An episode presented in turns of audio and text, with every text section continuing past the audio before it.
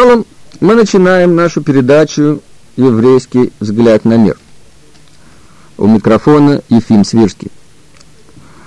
На прошлой лекции мы говорили с вами о том, что праздник Суккот – это не день колхозника. Да? Суккот – это лучшее время для духовной работы. Вы знаете, что все праздники – это время духовной работы. Духовная работа праздника Суккот – как научиться радоваться жизни – мы уже с вами тоже говорили тогда, что Тора просит нас уйти на семь дней в Суку, во временное жилище, и Тора учит нас, что пока мы находимся в рамках модели материализма, мы не будем по-настоящему счастливы. Почему? Потому что вы знаете, что материальный мир временный, материальный мир проходящий, если мы попытаемся положить именно материальность в основу нашей радости, нашего счастья, мы всегда проиграем. С другой стороны, мы не уходим из мира. Тора учит нас, что для того, чтобы быть счастливым человеком, не нужно, как в некоторых других религиях, полностью уйти из мира. Да?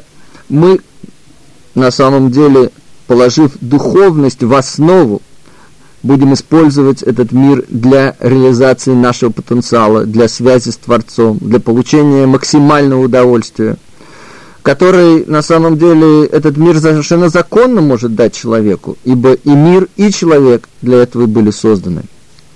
О том, как стать счастливым, как получить о, от этой жизни максимальное наслаждение, максимальное удовольствие, об этом я как раз и хотел бы поговорить вот в нашей этой передаче.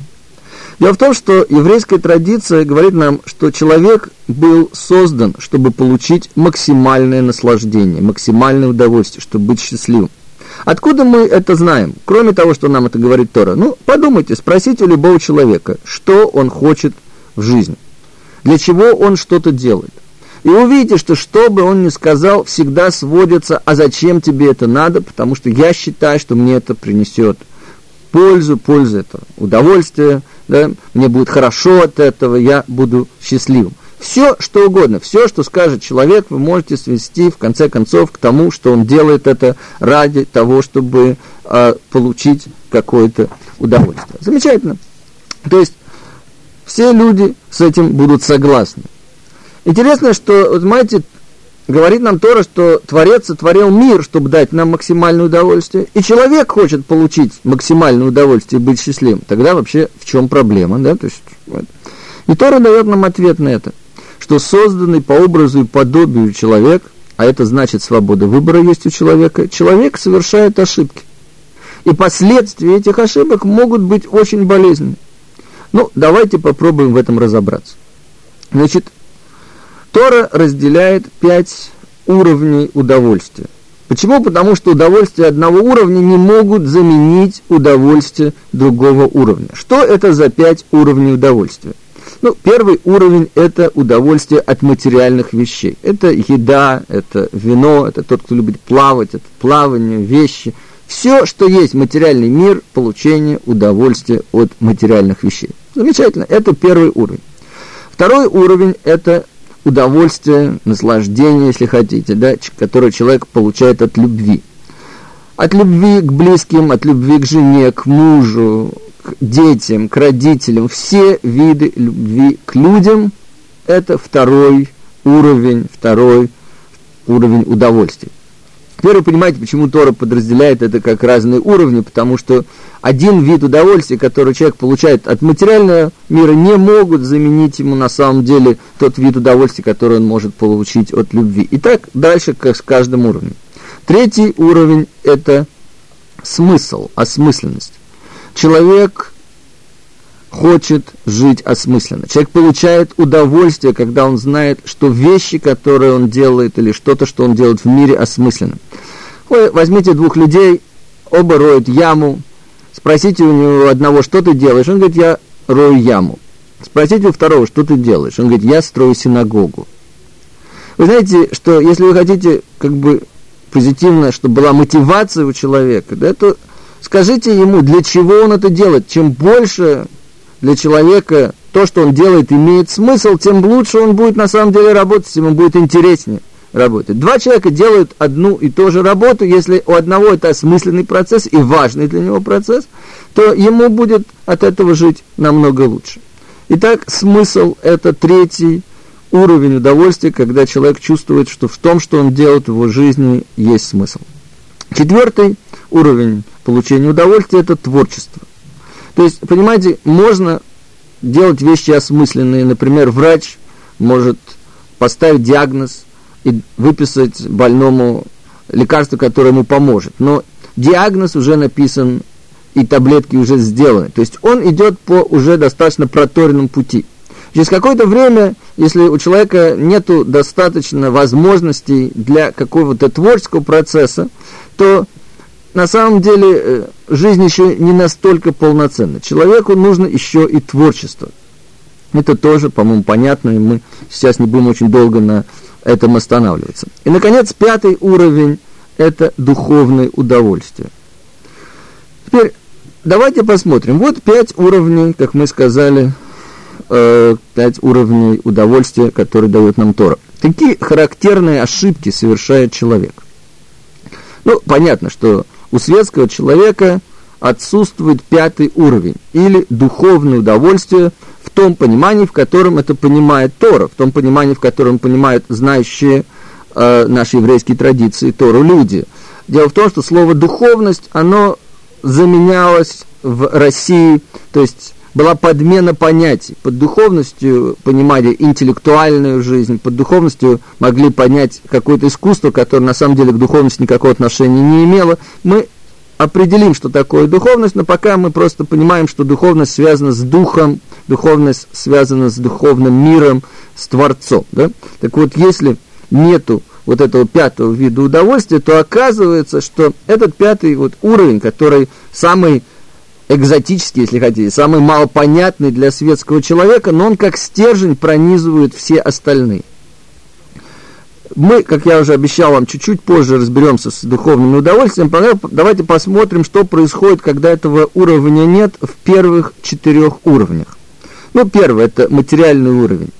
Во-первых, его значение, если нет духовности, во много раз увеличивается, во много раз вырастает. Да?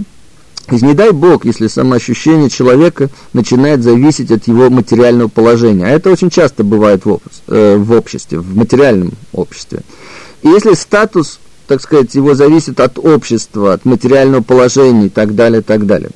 То есть, во-первых, это не только неустойчивое положение. То есть на самом деле человек боится, каждый человек боится на своем уровне, да? Но это не дает человеку еще и самого глубокого, самого большого удовольствия, поскольку на самом деле самые большие удовольствия не связаны только с материальной стороной этого мира. Еще одна ошибка, которую человек допускает, это когда он отсутствие смысла, отсутствие любви, отсутствие каких-то вещей на других уровнях пытается компенсировать первым уровнем удовольствия. То есть он пытается получать какие-то сильные эмоциональные ощущения, э, используя духовный мир, которые на самом деле не создают его как личность, а иногда разрушают. Тоже ошибка, которую очень часто создает человек. Так, второй уровень – любовь. Какие ошибки совершает человек на этом уровне?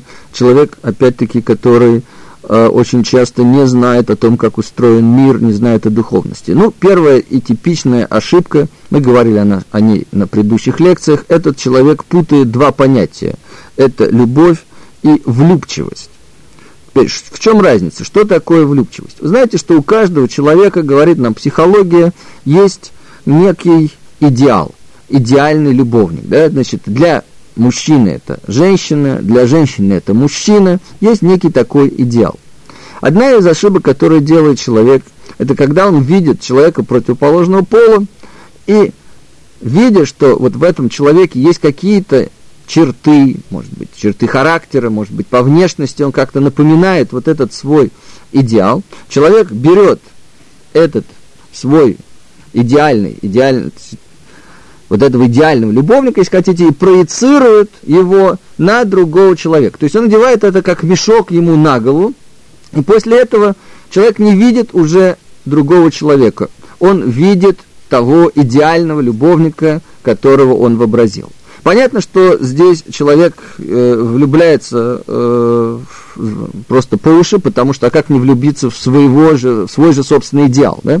Но трагедия наступает достаточно быстро. Почему? Потому что человек не ведет себя в соответствии с тем, как этот идеал должен себя вести.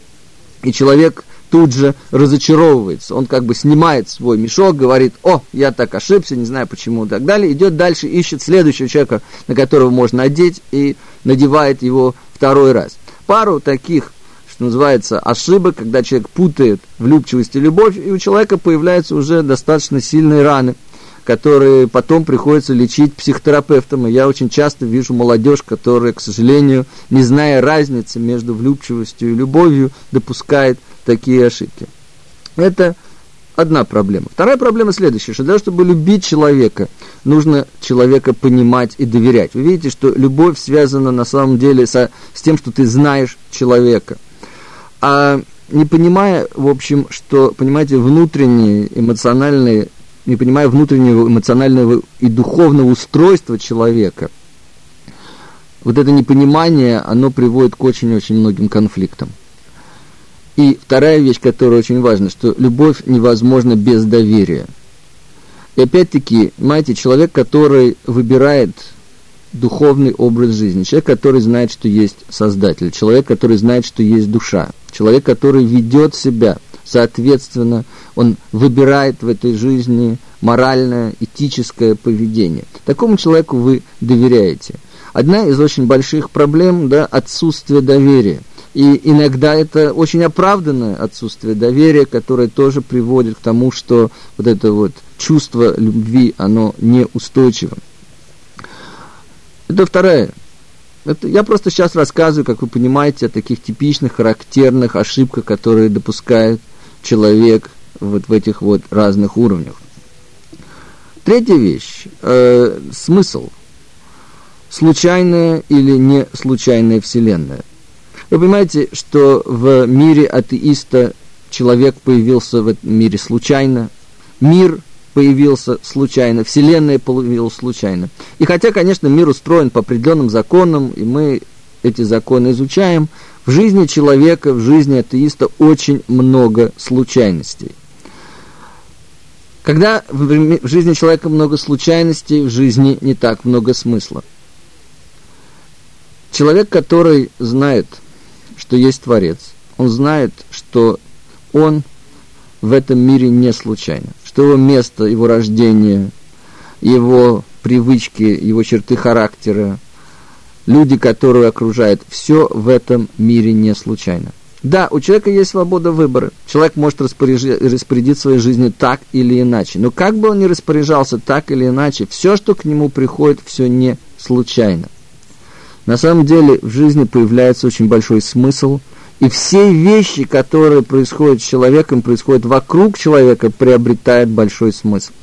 Когда я это рассказывал одному очень известному американскому психиатру, я показывал ему модель, структуру, по которой живет человек, общающийся постоянно с Творцом, то он просто не выдержал и воскликнул. Так, говорит, вы не понимаете, насколько ваша жизнь наполнена смыслом. Каждую секунду, значит, вы живете в жизни которое наполнено смыслом. Так оно и есть на самом деле. Человек к этому стремится, и человек на достаточно высоком уровне духовности достигает того, что он понимает, что каждый миг, каждая секунда имеет и несет очень большой смысл.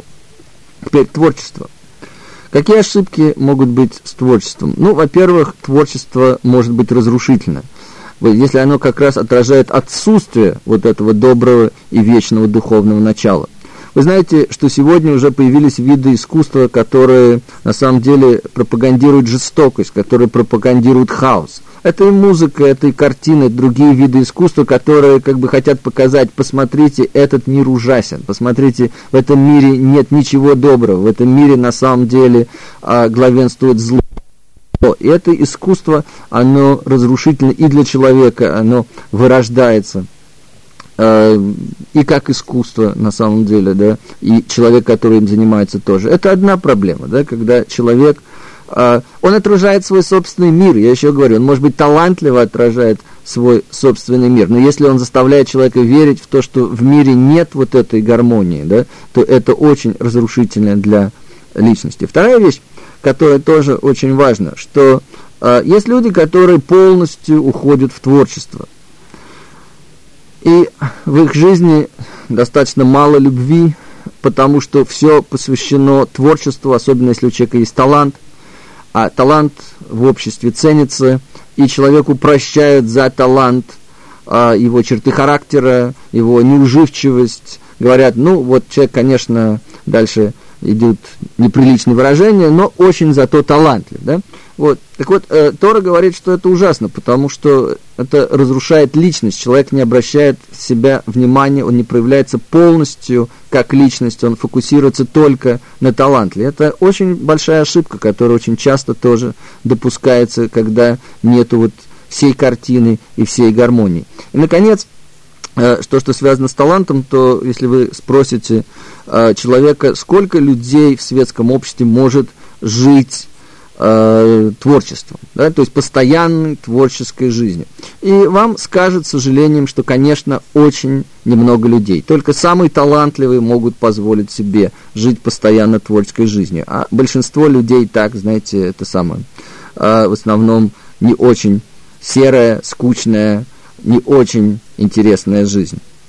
Тора говорит нам следующее, что на самом деле человек может жить творческой жизнью постоянно, и Любой человек может жить творческой жизнью постоянно. Почему? Потому что человек может творить самого себя. Одна из самых важных работ, которые есть, одна из самых, на самом деле, осмысленных работ, которые можно только сделать, это творить самого себя. Потому что каждый раз, когда ты изменяешь какую-то черту характера, каждый раз, когда ты вносишь в твой внутренний мир гармонию, это уже навечно. Очень интересно, да, что мы с вами посмотрели, без вот этого пятого уровня человек допускает очень много ошибок и на первых четырех уровнях. Теперь давайте мы с вами посмотрим как бы э, на этот пятый уровень. Когда он есть, мы уже сказали, что первые четыре очень гармонично выстраиваются, и именно когда есть все пять уровней и есть гармония внутри человека, гармония вокруг него, гармоничные отношения с другими людьми, с миром, то человек начинает себя чувствовать по-настоящему счастливым, да, он э, появляется такая стойкость, если хотите, эмоциональная, вот тот самый эмоциональный, стойкий положительный фон, который делает человека намного более устойчивой к всевозможным волнениям, которые происходят в этой жизни. Что такое духовность, что такое духовное удовольствие? Ну, слово «духовность» мы с вами в прошлых лекциях определяли, мы говорили с вами, что, знаете, есть слово «принципиальность». Что такое принципиальность? Да? То есть это интеграция принципов. Вот есть какие-то принципы, и чем больше человек живет в жизни по тем принципам, которые он декларирует, тем более человек принципиальный. Что такое духовность? Духовных это, духовность – это интеграция духовных принципов. То есть, чем больше человек живет по духовным принципам, да, а, тем более он духовный. Тем он меньше живет по духовным принципам, тем он менее духовный. Что такое это духовные принципы? Ну, первый и самый важный, который нам говорит Тора, это у мира есть Творец. Более того, он един. Все, что существует, все является проявлением Творца. Из этого единства да, мы узнаем о бесконечности и вечности Творца, и отсюда же вытекает абсолютность любви к творению. То есть мы видим, что наши мысли, наши эмоции, наши желания, наши поступки, они могут создавать внутри нас состояние гармонии, или наоборот, они могут создавать внутри нас хаос, и разлад. Вот, вы понимаете, если человек серьезно сфокусируется, попробуйте серьезно сфокусироваться на том, что действительно на самом деле в мире есть Творец. То есть вы не можете ничего увидеть, потому что Творца увидеть нельзя. Но то, что в мире есть абсолютное доброе начало. Если человек начинает об этом думать, то вы увидите и концентрироваться на этом, да, то эта мысль начинает внутренне его менять. Человек может сфокусироваться на присутствии Создателя здесь сейчас. Это мысль, что Создатель мира на самом деле присутствует здесь и сейчас. Вы знаете, интересно, что если вы попробуете, вы увидите, что постоянное раздумие над этим меняет человека, меняет причем его в позитивную сторону. Оно начинает человека делать более гармоничным, мы уже сказали, самим собой, с миром. Так вот, э, у нас с вами сейчас наступает последний день праздника Суккот. Последний день праздника Суккот – это день, который называется Хашана Раба. Мы с вами делаем хашанас, то есть мы делаем семь кругов. Те, кто слушал наши лекции, постоянно помнят, что есть семь аспектов создания мира и семь кругов, которые мы делаем, да, очищают, помогают нам очистить именно эти семь аспектов создания мира. Эти семь аспектов, они на самом деле достаточно логичны. Первый аспект – это хесед. Хесед – это доброта. Это сила давания, это сила расширения. Но когда Создатель решил создать мир, и когда решил Создатель дать миру полную, полное добро, что называется, если бы Создатель не ограничил каким-то образом самого себя, то он бы создал еще одну бесконечность, и мир не мог бы существовать. И поэтому второй аспект – это гвура, это граница. Граница, которая выходит из того, что Создатель действительно хотел сделать миру добро. Для этого нужно было разграничить творение. И здесь появилась опасность, что если бы творение было разграничено, то, а мы не можем увидеть сразу все, да, то мы бы с вами видели только кусочки творения, и никогда не было бы вот этой общей картины. И тут появляется третье качество, третий аспект создания – это тиферет. Тиферет означает, что в каждой частице бытия есть цельность. И так далее, и так далее. То есть на самом деле это семь аспектов – философских аспектов, но семь аспектов, которые проявляются на и эмоциональном уровне, и в поступках, и в жизни человека. Так вот, когда человек изучает эти законы, когда человек живет по этим законам, то человек создает внутри себя гармонию, человек становится счастливым, человек делает себя счастливым. Я желаю вам всего самого лучшего. Я желаю использовать вам время праздника Суккот для этой важной духовной работы стать счастливым. Всего доброго, шалом.